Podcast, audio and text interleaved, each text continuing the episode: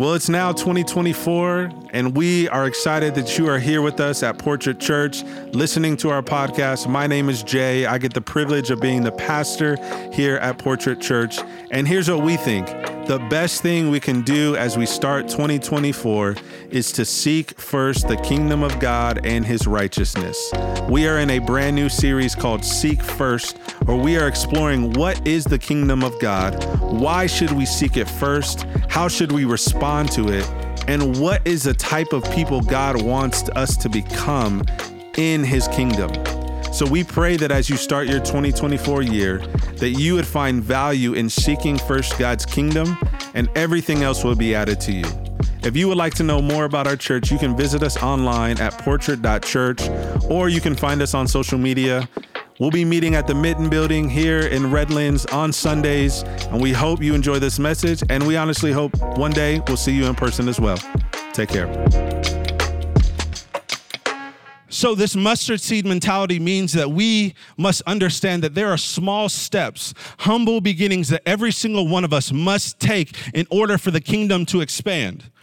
And the small step, and, and, and it may seem insignificant to you this morning, but I want all of us to take this morning is to be mindful how we are listening, to be mindful about how you hear. What do I mean by that? I recently came across this news article and it was talking about a dispatcher. And this dispatcher was helping move uh, like these huge uh, trucks of one of the most prominent companies in the world. And the dispatcher was on the line and, and they were getting their orders on where they needed to send these trucks. Huge fleet of trucks. And so the dispatcher hears the orders and is listening and heard Portland. And they automatically are like, all right, cool, we're going to Portland, Oregon. Send them all to Portland, Oregon. But they didn't hear close enough because the actual orders were to send it to Portland, Maine. So you have a huge fleet of trucks that are going to Portland, Oregon. And I don't know if you've heard about Oregon recently, but they just had a crazy, crazy snowstorm. So now they're in the wrong, they're on the other side of the United States, and it cost them over $100,000 because of this air of listening. Here's the thing there is a high cost to poor listening. There is a high cost to how you are actually hearing God, paying attention to what you consume. There is a high cost. It may not cost you 100K, but it could cost you your soul. It may not cost you 100K, but it could cost you your family line because the one thing that God has been trying to get you to listen to, you're not listening to that. So He can't tra- transform all of the issues that you are dealing with or that you have. So you transmit it instead of transforming it because you're not hearing and listening to the voice of God. Here's the thing all of us, all of us in this room have to become better listeners. None of us has arrived at it. If you are in a relationship, you definitely know you got to be a better listener. If you are in a marriage, double down on that. You definitely got to know. Um, and because if you already know, I like to talk, so you already know one of my weaknesses. I don't even want to look at my wife because I know she's laughing. But here's the reality. There's something about listening that it, when you listen, it, it, it's able to move to your heart. And when it moves to your heart, it transforms the way you see and the way you be. And so, this very parable that Jesus is talking about, this parable is found in Matthew, Mark, and Luke. He's talking about people whose hearts and ears are open to receiving this kingdom. And in Luke, at the end of, he, he's talking about the same parable of Luke, but in Luke 8, verse 18, he says, Pay attention to how you hear. To those who listen to my teachings, more understanding will be given. But for those who are not listening, even what they think they understand will be taken away from them. And then, even before the text that Raphael read in, um, in verse uh, 13, or Matthew 13, verse 11, he says, uh, after the verse, after the text that Raphael said, he says, The knowledge of the secrets of the kingdom of heaven have been given to you, but not to them. He's talking to his disciples. For whoever has will be given more, and they will be given in abundance. Whoever does not have, even what they have will be taken from them. This is why I speak to them in parables. Though seeing, they do not see, though hearing, they do not hear or understand in them is fulfilled the prophecy of Isaiah. You will never, you will, you will be ever hearing, but never understanding. You will be ever seeing, but never perceiving. For people's hearts have become calloused. They hardly hear with their ears, and they have closed their eyes. Otherwise, they might see with their eyes, hear with their ears, understand with their hearts, and turn, and I would heal them. There's something about how you are hearing God that is that, that will transform your heart and even provide healing. But he says people's hearts are so calloused. Your ears are clogged. You're not able to, to see the things that God wants you to see in His kingdom. And so your ability to hear God is tied to the posture of your heart. How your heart responds to hearing God's word is key, it's essential. This is what he's getting at when he's talking about the, the parable of the, of the sower. He's talking about several different soils and several different um, ways in which people are, are, are aligned in receiving God's word. The first way he talks about is this path.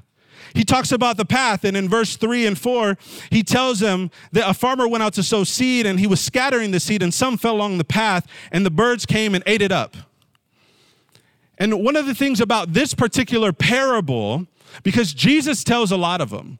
And most people think, oh, Jesus is a really good storyteller. So he tells these parables just so people can understand and they can have like that little image and nugget, oh, mustard seed, oh, seeds, birds. But no, that's true. But what a lot of people don't understand is Jesus tells parables to convict. He tells parables to convict. But here's the thing I know words like repentance and conviction are often used sometimes in churches that have hurt you and have done it in a manipulative way. But here's what I need you to understand Jesus uses tests. Like when I was in college, I would have a teacher that no one liked at a university that I will not mention because I know some of you go there. And the teacher would love to give pop quizzes and tests, just honestly, just because I think the seed of Satan was inside of him. He was just like, he just wanted to give a test so that he knew that you didn't know as much as he knew. And I would be like, brother, we just had a pop quiz yesterday. What else do we got to pop around here? But the thing about Jesus and how he convicts and the test that he gives, he does it for our best interest in mind. He is a test giver who is who is so concerned with producing more goodness out of you that you can trust him when he brings these things of conviction. It is God's goodness that leads us to repentance.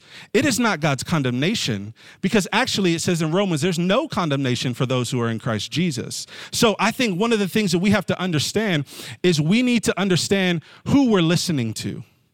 Because your view of God, who you think God is, changes the way if you want to listen to him or not. Think about the relationships with your parental figures. Like, think about it. If, if you have a, a, a parent or someone who, is, who has been uh, in charge or, or kind of overseeing elements of your life and leading you, and if they're not listening, oh, it doesn't make you want to connect with them. If they're not paying attention to you and falling on deaf ears, that's not motivating you to want to tell them things. That's not the God that we serve. And so we got to understand, He here is actually doing a, a, a, one thing that he doesn't do often with the parables is he's explaining this parable. And he says, the one, he says in verse 18, listen to what the parable of the sower means. When anyone hears the message of the kingdom and does not understand it, the evil one comes and snatches away that was so, what was sown in their heart. This is the seed along the path.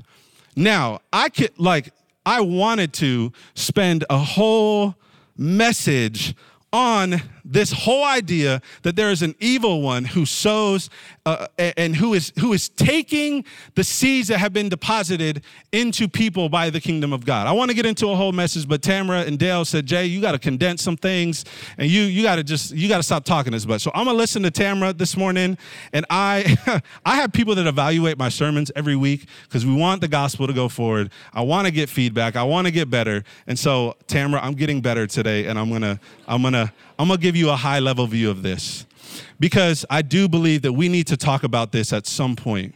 But there is an evil one that exists in the world, and his name is Satan. His agenda is contrary to the kingdom of God. His agenda is to make sure that any seed that's being deposited by someone who is sharing God's word is that you don't receive it. His agenda is to make your hearts calloused and not open to community or to the things that God has. We are up against an evil one, and many hearts, even in this room, if you're being honest, potentially are hardened a little bit because of this evil one. Later on in Matthew, the disciples, they would come to Jesus because at one point in time, they're like, Jesus, even the demons, like they're they're listening to us. You know those demons that you were casting out? We were doing the very same thing. But then they come to him this one time and say, Jesus, there's this boy. And there's some about this boy, and there's some about this demon inside of him. We cannot cast that one out. And then Jesus looks and he's like, Man, you have little faith. He says, The type of demon that's inside of this boy, oh, this type of demon is only gonna come out through prayer and fasting. And the issue is, Jesus, and, and here's the thing I love Jesus didn't then go and start praying and fasting and cast the demon out the boy. He did it right on the spot. He was like, Man, demon, get out this boy. And all of a sudden it left. And they're just looking like, but the two things that the, that the disciples came to Jesus about teach us how to pray. How do we get this demon out? Prayer and fasting. Here's the thing there are people in our communities, in your family, it, it, maybe you're married to one, maybe it's even your kid, but they have such hardened hearts. And the only way, the only power that you and I in this church are ever gonna see God move in such a way is through prayer and fasting.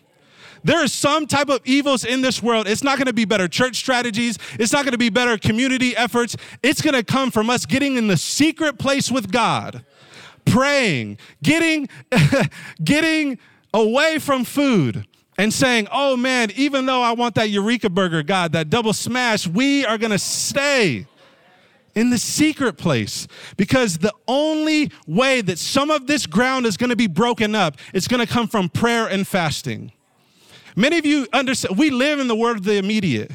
And a lot of people in this room even have friendships or even you have kids that you know you know that there's a potential direction that they can go and god's like hey listen it's not to be it's not to be gentle parenting. It's not to be these one two three steps on this parenting book. It's to be you getting in the quiet place praying for your kids fasting for your kids every week because there's going to be a power, and we're not doing it to earn something from God, but we're doing it to unleash something. There's another realm that comes, and I don't have time. Again, Tamara's gonna be mad. There's another realm that comes in to praying and fasting that there's gonna be soil and ground that we need to break up, and it's only gonna be by that. And so then he says that there's a rocky, rocky ground. Some seed fell on these rocky places where it did not have much soil, and it sprang up quickly because the soil was shallow. But when the sun came up, the plants were scorched and they withered because they had no roots. Then he goes on to explain that the seed on this ground refers to someone who hears the word, at once receives it with joy. But since they have no root, they last only a short time. When trouble or persecution comes because of the word, they quickly fall away. And so some of you are in here Maybe you're not along the path, but you have some rocky soil. You, you maybe even come on a Sunday and you receive the word with joy, but you don't have no root. When you realize and you pull up from the root, you realize, oh, this thing came up so quick. It's shallow, it's not deep. You, you have immediate reaction to the gospel is joy, but your long term reaction to the gospel is, is doubt. The moment something difficult happens, you're done with God instead of being determined to bring those things to Him. And so the thing that I want you to understand is what, like, those of you with rocky ground, what is troubling you this morning? What are you doubting? What is going on inside of your soul that, that you can't bring to God?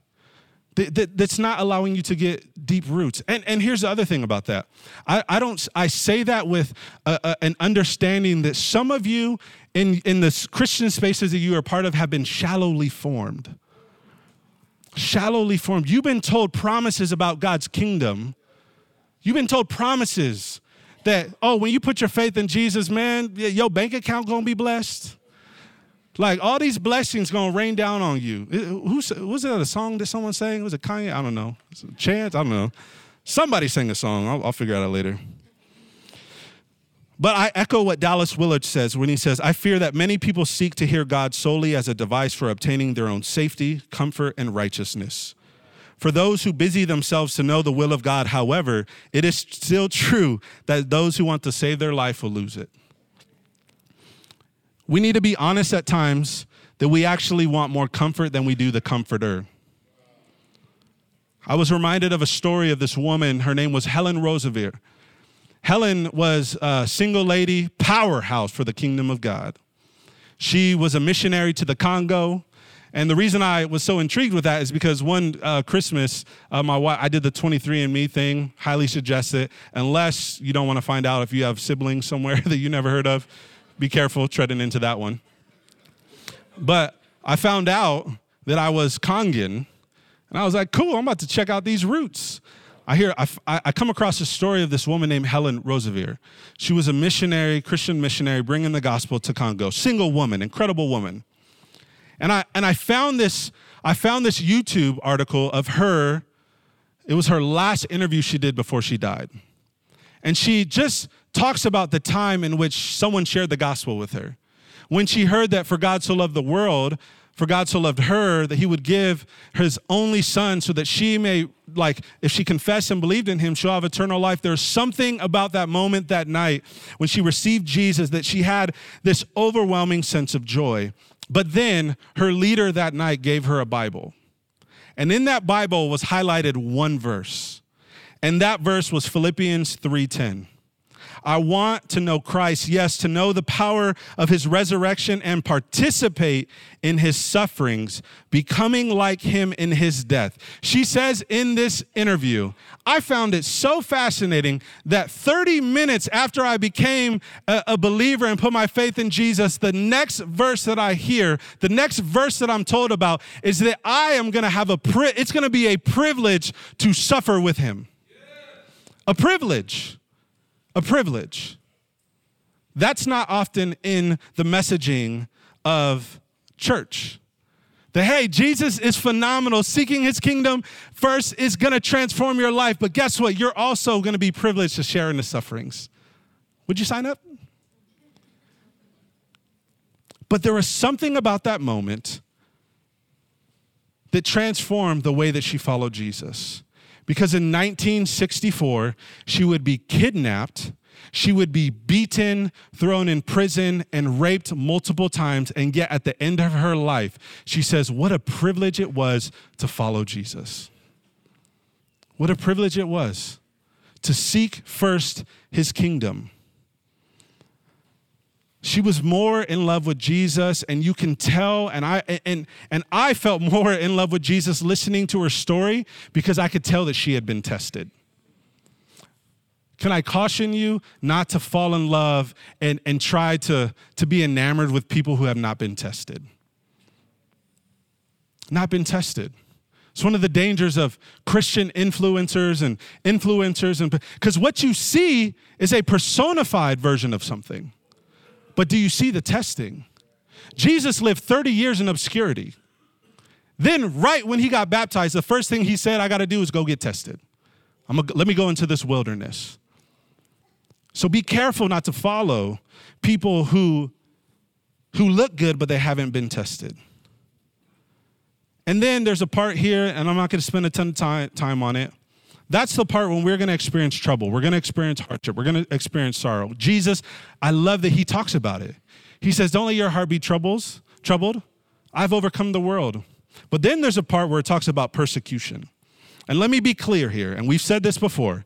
We need to be careful as Christians not to blame everything on being persecuted when the reality is you are just not a kind person. And the trouble that you're getting in is not actually from people persecuting you, it's from you being a jerk. So, we need to be mindful that yes, there are going to be times because of your faith, because of you showing up in the workplace, and because you want to pray. My boy Isaiah, I remember, uh, if you ever see Isaiah, crazy guy signs, he's not too crazy because we trust him with our kids. Um, But I often hear stories of him being a nurse in the workplace and, and he doesn't care. He prays for his coworkers before he starts a shift. And there was a time where they said, Isaiah, you got to stop doing this. And he said, I'm sorry, I'm not. If you want me here, I'm going to pray because I believe in this Jesus and I believe that he's going to provide a protection in this space. And they love Isaiah's work ethic so much and how he cares for people that they didn't fire him. He is still praying when he shows up for work. But he understands that there is some level of persecution. It may not look like that, but around the world, I'm telling you, persecution is happening. We are in one of the safest spots in America. So let's not, let's not act like this is complete, utter persecution. I'm not saying you won't, but I'm saying we need to be aware of the difference. And then some of you are thorny grounds and these get choked up. Jesus says in verse 7, and he says, The seed falling on the thorns refers to someone who hears the word, but the worries of this life, the deceitfulness of wealth, they choke it, making it unfruitful. Basically, you love Jesus, but you love other things so much too. He talks about the worries of the world.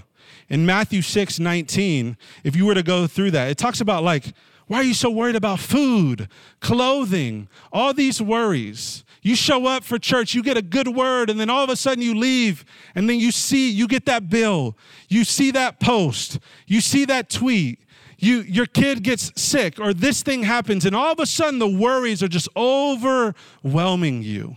They're overwhelming you. And what happens to us, and I see it in my life all the time, when I am uh, when I am so concerned with the worries of the world, it affects the way I treat other people. Because I'm so concerned with my worries, it doesn't allow me to first seek the kingdom, and it doesn't allow me to see the needs of other people because I'm so I become so self-centered in my worries. It changes the way I treat people. I don't have as much patience. I don't have eyes to see their needs because I'm so concerned with mine the worries of the world, the deceitfulness of riches. All I will say is, Jesus says, you cannot serve two masters. You'll either love one or hate the other. You'll be devoted to one or be despised by the other. He says, you can't serve God and money. And the problem is, one of the last places for a Christian to be discipled in is their wallet. And I'm not even just trying to say that to manipulate you to give to the church. You just need to be a generous person, period. It's not even just to give to us. There's people around you that are in need, and God is calling you to be generous. I love how Proverbs 38 through 9 says, Keep falsehood and lies far from me. Give me neither poverty nor riches, but give me only my daily bread. You know when Jesus said that? When he taught the disciples how to pray, Give us today our daily bread. He didn't say, Give us riches. He said, Daily bread. And it says, Otherwise, I may have too much and disown you and say, Who is, who is the Lord? And that's what happens. People get too much money and they're like, yo, where did God go? Because you're just so concerned with making money and finding comfort in those things, you end up saying, Who is the Lord? And so I don't want us to, to be rich and forget about God, but I don't I also don't want us to be obsessed with our poverty and be discontent and looking at other people. I struggle with this. I'm like, I got four mouths to feed. I'm like, yo, how, how they got a Disneyland pass? Don't he got one job too? All four of the kids got a pass too? And they eating churros? It's like, that's like $45. But God wants us to keep from a poverty mentality too, because it's seeking first his kingdom and you trust that it's all going to be added. And so many of the things that are choking your focus, they're not necessarily bad things, but they're good things that you've made God things. Some things can serve you, but they make horrible masters. And so we got to understand in this moment what are the things that are choking our focus? And then lastly, he says there's good soil. He says, still other seed fell on good soil where it produced a crop 160, 30 times what it was sown. And he says, whoever has ears, let him hear.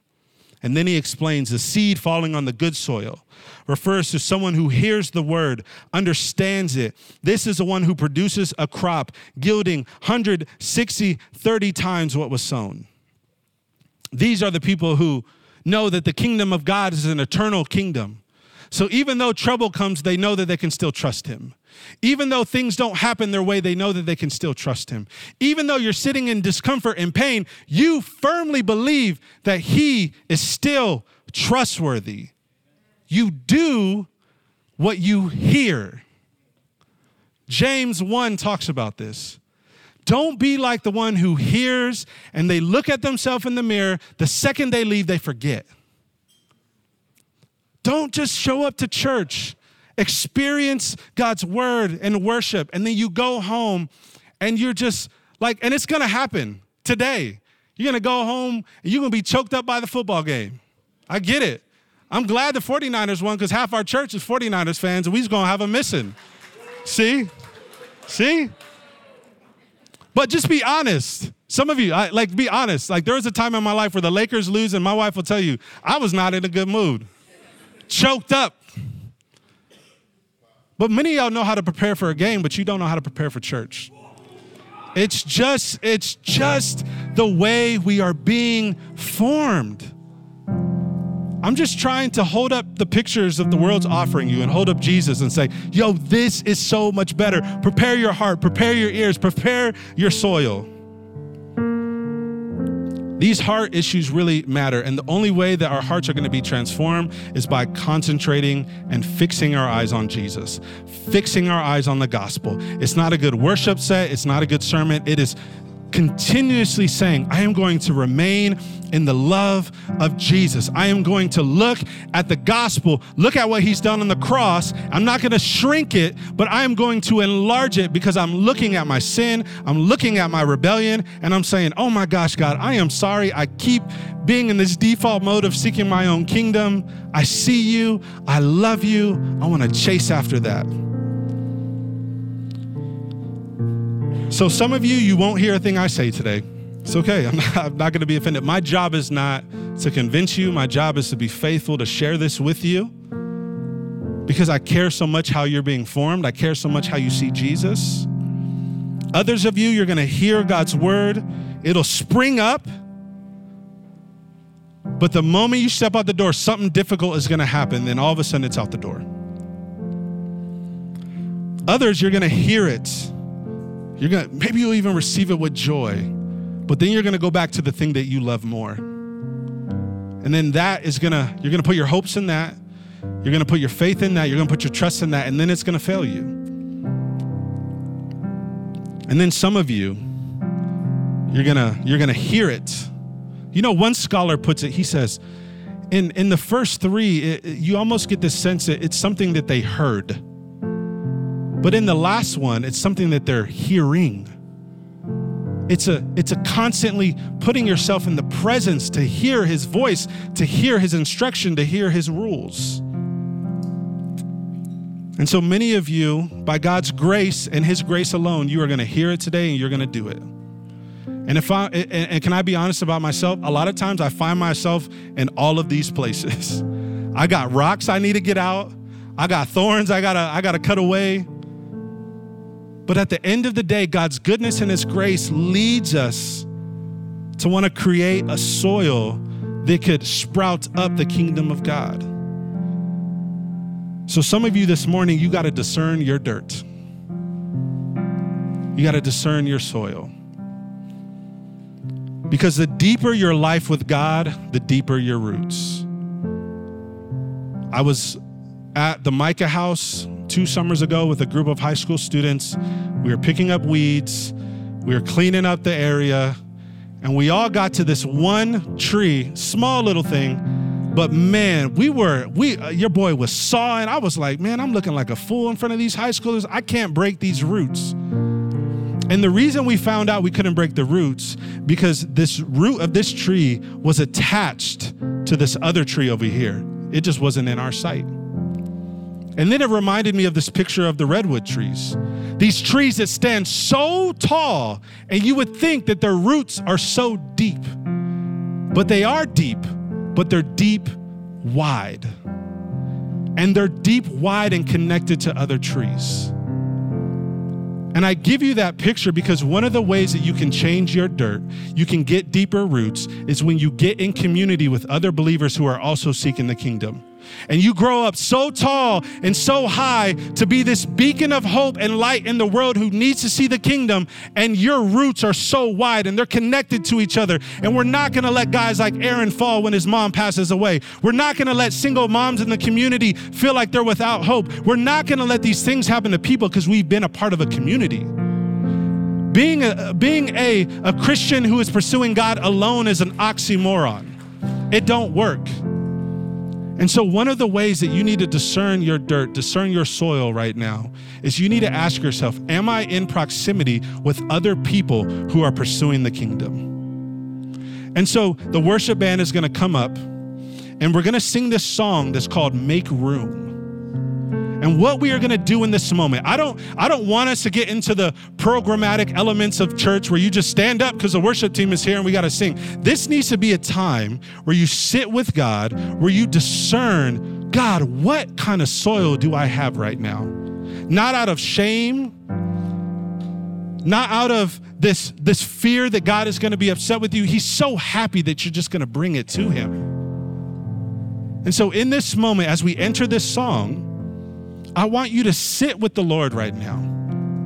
I want you to pray and ask Him, reveal my soil. And then, as you feel led, yes, you can step in and worship. But I don't want you to stand and get back into the, oh, this is, a, this is the order of service. We got to stand up, sit down. No, be with God right now, because that's the thing that's going to transform you.